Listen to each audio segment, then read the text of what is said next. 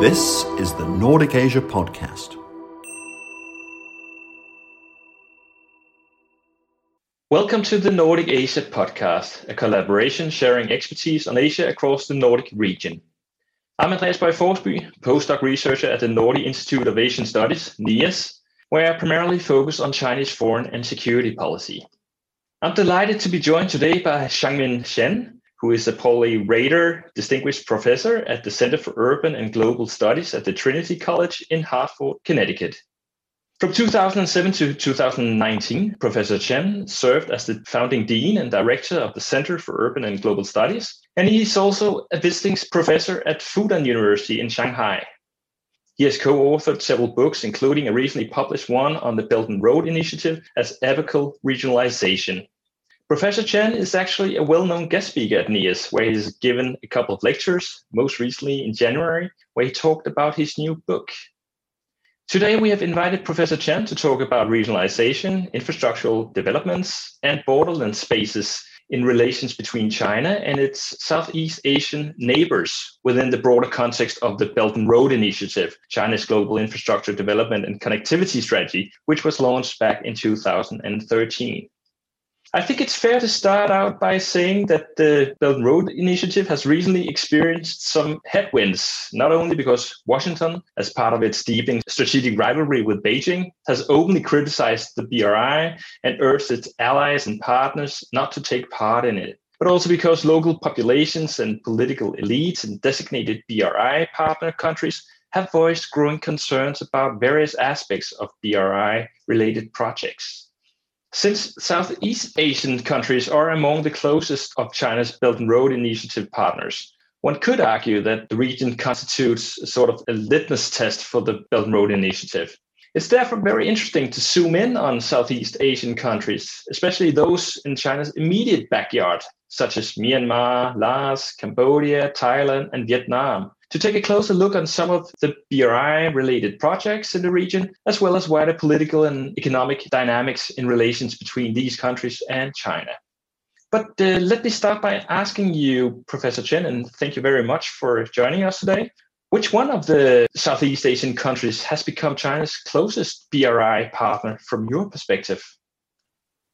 Good afternoon, everybody. Uh, Andrew, thanks for uh, inviting me to be on this wonderful podcast. And it's so nice to be back with NIAS for another uh, opportunity to sharing my uh, research.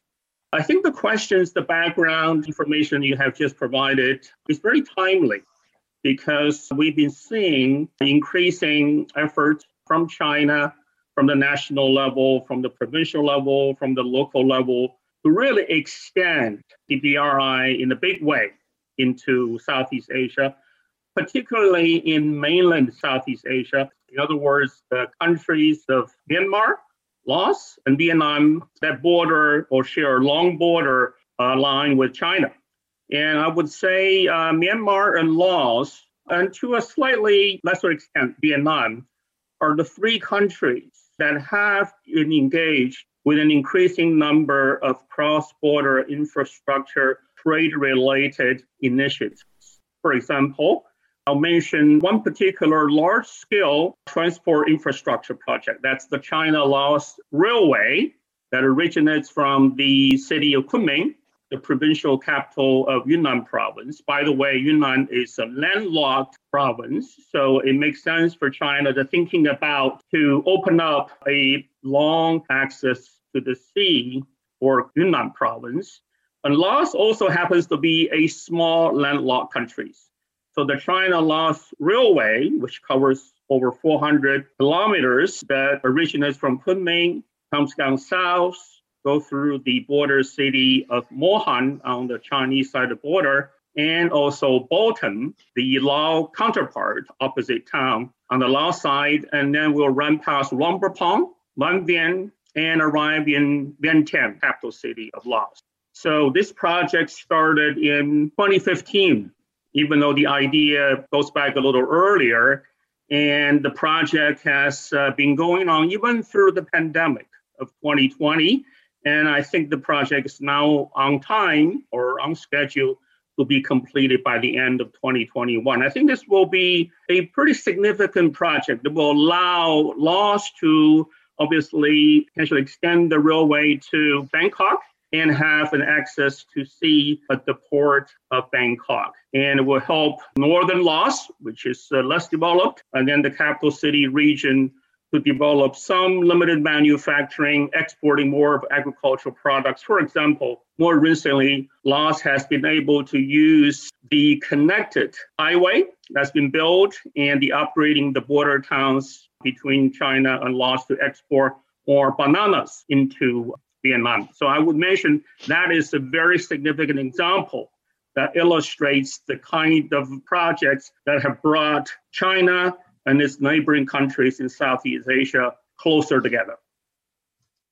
I agree. This is a very good example to start off with. But I was wondering if you could uh, perhaps mention some other of the, the prominent projects that have taken place in the China's immediate backyard among these five countries that I just mentioned. I mean, apart from the Laos China railway project, would you sort of emphasize any other particular projects that have been successful from your perspective, enhancing this regionalization uh, process that you also discuss in your book?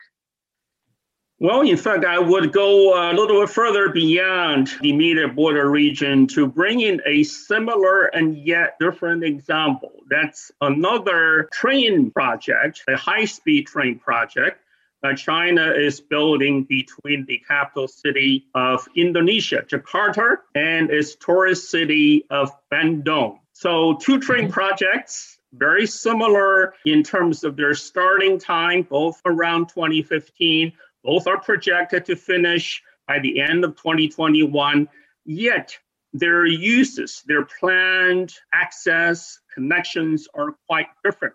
And the Jakarta Bandung high speed project, even though it's in a island nation, brings the country's two most important cities together. And it's the first high speed train export project from China to Southeast Asia is very symbolically and functionally important for China to show off its completed bundled system of high speed train design, production, service, management, and maintenance. So, in that sense, it's a very significant project for China to execute. And when the high speed train project is connected and it's going to be able to shorten the travel distance between these cities from three plus hours to 40 minutes and come back to the China Laos Railway. Once it is put into use, it will also shorten the two day travel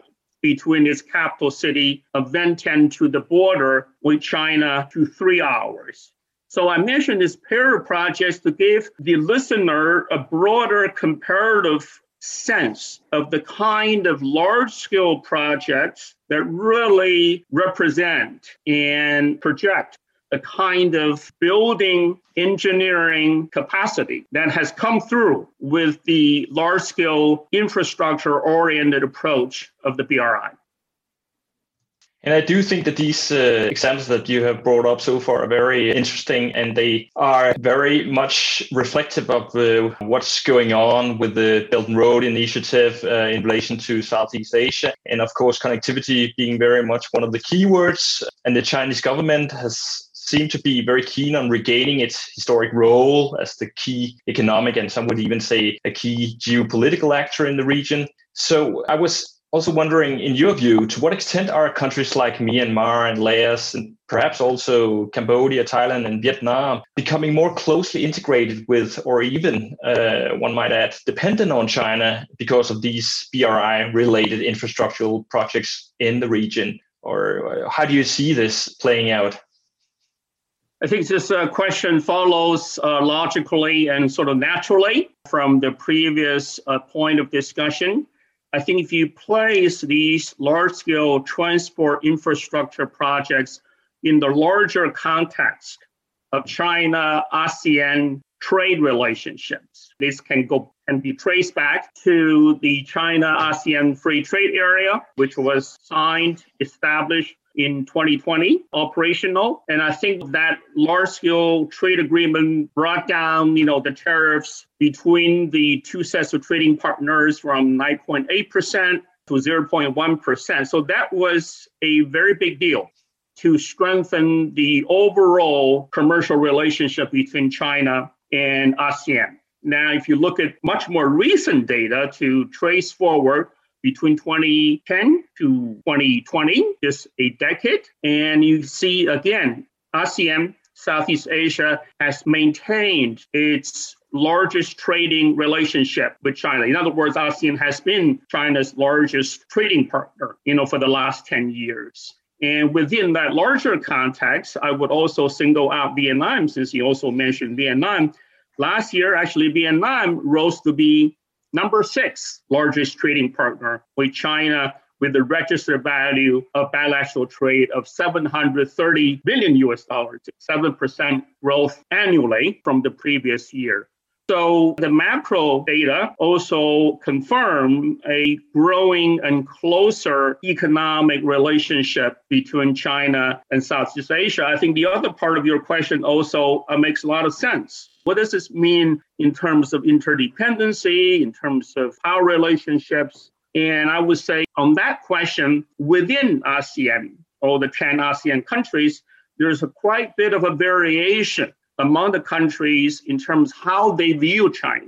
Now, if you look at the poorest countries, Laos, Myanmar, Cambodia, I think there's greater interest on the part of the three governments to work with China, BRI related projects. I think the Philippines and Vietnam is a little more cautious, even though they're larger economies and the economic relationships has been very strong, particularly Vietnam. So there's a little bit of competition as well between Vietnam and China for uh, labor intensive manufactured products, particularly the pandemic last year that have also pushed a little bit more of the relocation of companies, manufacturing companies, investments in factories to move from China, particularly the Pearl River Delta in southern China, to Cambodia to Vietnam and a little bit to Myanmar as well. Another part of my research uh, focuses on some of these factory movements, relocation from southern China to Cambodia. So you can look at all of these across a variety of spatial skills, all the way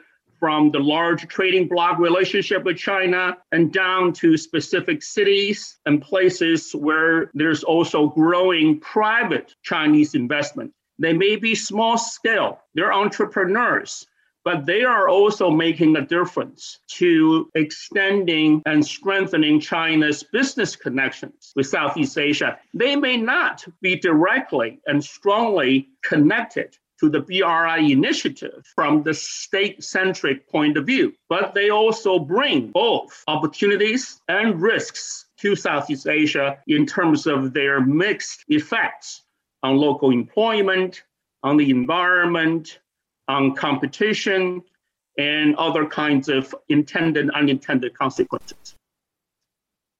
All right. So now you've already talked a lot about these growing interdependencies between uh, Southeast Asia and China. And we all know that the coronavirus pandemic has had a disruptive effect on collaborative projects around the world, of course, including the Belt and Road Initiative, where, for instance, uh, construction of the Laos China railway line that you brought up earlier has been uh, temporarily brought to a halt, as far as I've learned. Some would argue that the heydays of the Belt and Road Initiative were already behind us before the pandemic emerged early last year. But do you share this view? And to what extent do Southeast Asian countries like Myanmar, Laos, Cambodia, and Thailand compete with one another to attract Chinese BRI related investments today, from your perspective? Again, that's a really uh, nice follow up question. I would forgot to mention another much more recent momentum that has going to further strengthen, you know, China-ASEAN relationship, and that's the RECP, the Regional Economic Comprehensive Partnership that was agreed by 15 countries, the ASEAN, China, plus the other four, Japan, Australia, New Zealand, and South Korea. So that's already created the world's largest trading bloc. And so that's an interesting example because it really uh, reflects from the macro perspective on your question And some scholars would say, well, you know, it is sort of a China led, China driven initiative, but most would agree. I think that's much more of a ASEAN initiative. Some have called it the ASEAN middle power diplomacy. So It'll be very interesting to see uh, what RECP will do on top of what we already have talked about. Now, getting back to your specific question about BRI, I would say that BRI has gone through a kind of evolution. And I would say since maybe the second form in 2019, BRI kind of has entered what I or some others would call a BRI 2.0. There were lessons that were learned, I think, from the Chinese side, from a government perspective, with regard to sensitivities that matches with national, local conditions. Some of these projects may or may not work very well or fit very well with the local ecological environmental environments of the host countries. And also, some of the projects may be too big. The demand may or may not be there to justify some of these projects. I think China has learned to implement the new phase of BRI in a more cautious manner. And I see also a corresponding response from the host countries within Southeast Asia to deal with China on new BRI projects in a more selective and cautious way. And here I'll give you another example, again related to cross border transport train connection obviously, you know, China has been advancing this bigger idea of China-Myanmar economic corridor, which was uh, mutually agreed to in 2017. And a key component of that economic corridor is a cross-border large-scale railway. Again, starting from Kunming, comes into Myanmar through the border, connects to the central Myanmar city of Mandalay, and then continues on in two different directions. One goes straight south to Yangon, the port city, and the other pivots west to the port city of Kyaukphyu on Myanmar's west coast, on the Bay of Bengal or the eastern part of the Indian Ocean. Recently, even though both sides have agreed to have a Chinese company launch a feasibility study for that railroad, but so far the feasibility study has been confined only from the border town of Muse on the Myanmar side to Mandalay without including the western line going to Kyaukphyu. So that's a sign of caution on the part of Myanmar of not jumping all at once into this very large, expensive, and potentially risky project in sense of uh, becoming maybe indebted uh, to a higher degree uh, than justified.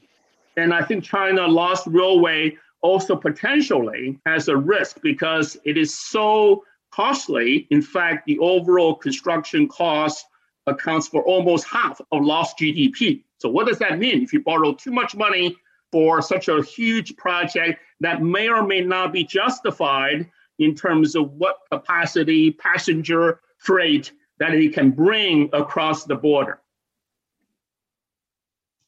Further to that, I would like to bring up some of the recent surveys conducted by the Pew Research Center, which suggest that negative views of uh, China are on the rise in most countries around the world, including in Southeast Asia. Some would argue that the BRI constitutes one of the cornerstones in China's soft power push throughout that region. So I'm curious to know to what, if any extent, the rollout of the BRI projects have affected popular perceptions of China in Southeast Asia. And you've mentioned quite a few of those specific projects already, but I'm also curious as to what extent these specific projects uh, actually affect the local population to an extent that uh, they might contribute to these growing negative perceptions of China throughout also this region. And moreover, can the Chinese government take any specific measures to turn the tide, so to speak, of these growing negative perceptions from your perspective?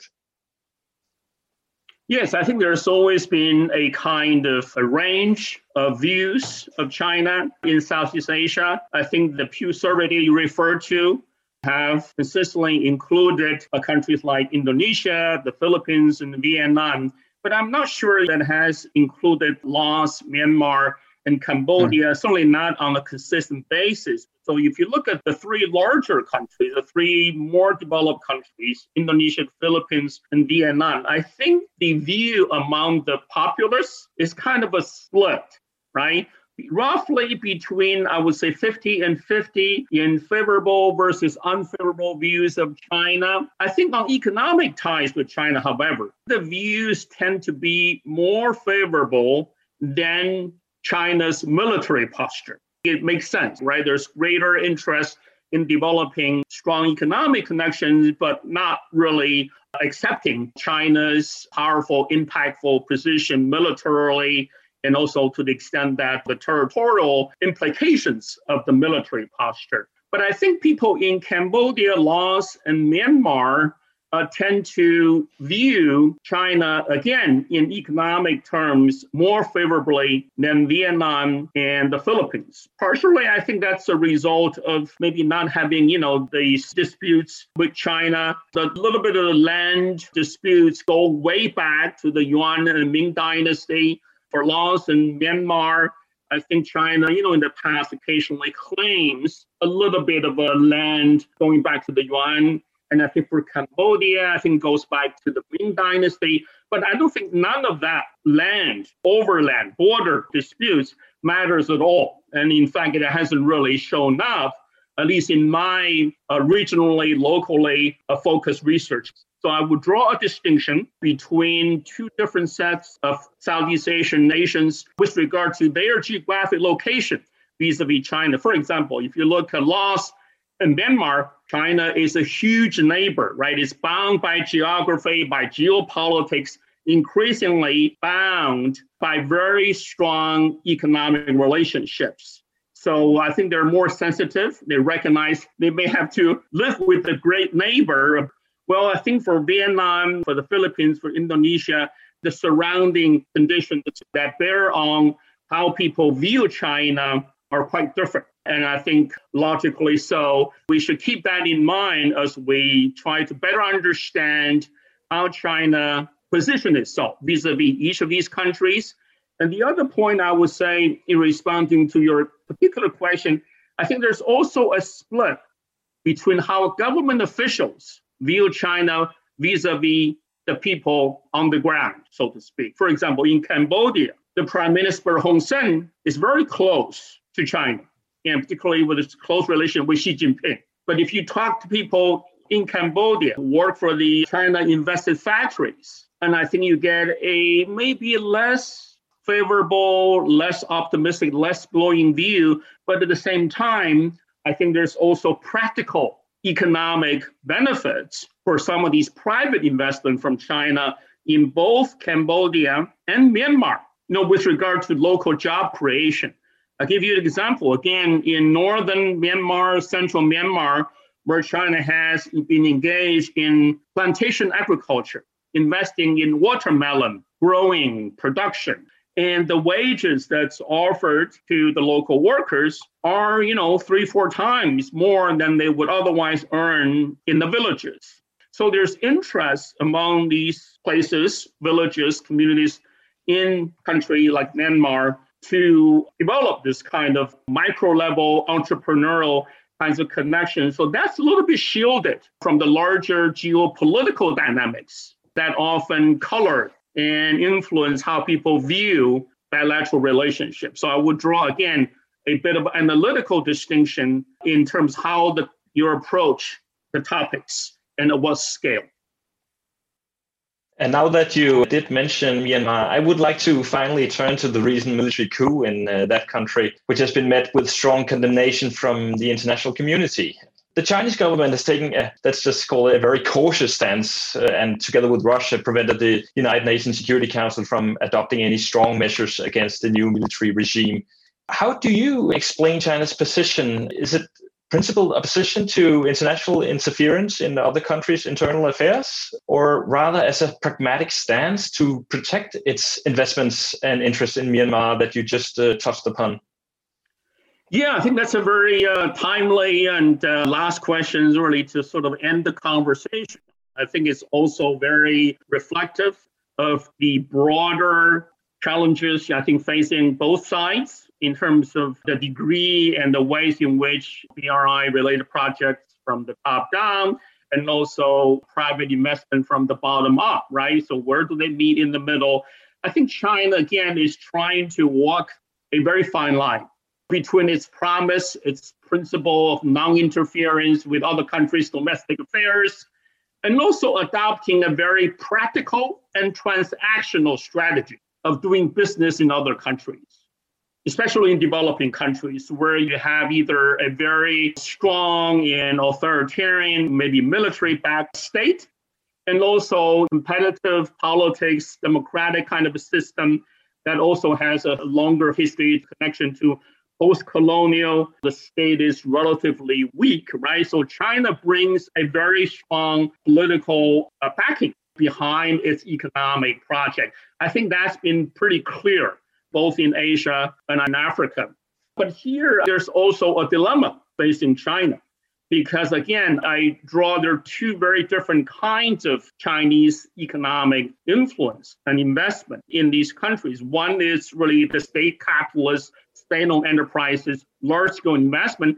On the other hand, there's also the small-scale, informal, private investment China has relatively little control over the latter in terms of how this investment is made and how aware or sensitive they are to local economic conditions. Recently, there's an example in Laos. China is trying to, again, working with the Lao government to set up a special economic zone in a tourist city which poses potential threats and risks to the ecology, to the tourist industry. So there's a very mixed communal responses to that project. But I think for a project like that, the Chinese government has relatively little control over that kind of project. So that means that uh, if you look at uh, the overall picture of Chinese presence in Southeast Asia and in other parts of the developing world, and you have really a bifurcation. I think most of much of the research tends to focus on the large-scale state capitalist investment, but not recognizing that there's also a lot of local level issues, right? Sometimes falls below the radar screen.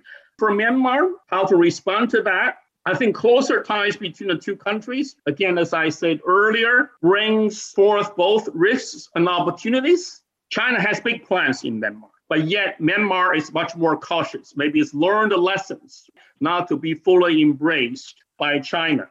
So, in that sense, I think it takes both countries to recognize what are the ways of doing some of this more in a mutually beneficial manner whether, for example, the military takeover of the government right now, how long is it going to last? I think will have a strong effect on the next stage of China proposed large scale project, particularly the China Myanmar economic corridor. So it's a little bit early to see how that will play out. But I would say in general, it's another example that proves China's cautious and methodical approach to strike a very fine balance between not getting involved and be seen as politically intrusive and at the same time try to get the practical economic business strategies to work across from the government down to the local level. And I think particularly in the case of Myanmar, another layer of challenge, another complication is the ethnic armed groups in the northern region of Myanmar bordering China. China also has to navigate with these groups between them, the government, and now maybe the military. So there's a triangular relationship. China, local ethnic groups that opposes the Myanmar government and what the Myanmar government officially is interested in doing for its own development uh, purposes to be more closely engaged on these larger projects but I would say the cross border small scale trade, particularly jade, fruits that I have studied more recently, will go on because it's driven by a very different set of local people to people, maybe social capital, geographic proximity, natural markets, commodity exchanges. That has been going on much earlier for much longer period of time than the BRI projects. In fact, they have been going on long before BRI came on board. So I would again draw another distinction and to illustrate how complex a kind of situation and that's unfolding as we speak. Before we close the podcast, I would like to give you a chance to draw attention to something you are currently working on. If you would like to share something with us that we have not already talked about in the conversation today, I don't know if you want to share something with us from your current projects. Well, thank you for that opportunity. You know, I would briefly draw attention to the new book that I have completed on the BRI, really highlighting and stressing Uh, sort of the regional dimensions and consequences of BRI. And most scholars again have studied the BRI as China's state-directed geopolitical, geoeconomic, and even geocultural strategy for advancing China's global interests. But I think there's really a greater need to take more of an urban regional approach to look at BRI from the ground up. And that's what I have tried to do in this book. So, very briefly, the book discusses and explains how BRI affects three large macro processes of globalization, urbanization, and development from this in between middle regional level, and also bring in the particular position and role of key cities, particularly those cities that are located on the borders that bring these different territorial, economic, geopolitical dimensions together. And it has three case studies. I talk a little bit briefly from the China Southeast Asia a connection, but there's also a chapter that deals with China's overland freight train connection to Europe across Eurasia and also there is for comparative purposes, comparative implications, I've included a chapter looking at a similar dynamics of both a train connection between the capital city of Ethiopia, Addis Ababa, and the port of Djibouti, where China also invested a lot to upgrade the port capacity, but also building the industrial park special economic zone, and also upgrading the older uh, city of Djibouti City. So the book really has a kind of a, I would say, integrated coherent framework looking at uh, local and intra-local trans-border connections in both Europe, China, China, Southeast Asia, and also within Africa. So uh, I hope there will be interest in a book like that. And I would like to close on that note by drawing attention to a kind of alternative approach to the study of BRI and also its increasingly important broader implications. Thank you so much, uh, Professor Chen, for sharing these insights with us today. You've been listening to the Nordic Asia podcast with me, Andreas Bøje Forsby, and Professor Xiangming Chen from the Center for Urban and Global Studies at the Trinity College. So thank you so much for taking time today to talk to us. And I'm looking forward to doing other interviews on the Nordic Asia podcast anytime soon. Bye bye. Thank you for the invitation. Bye bye. Listening to the Nordic Asia podcast.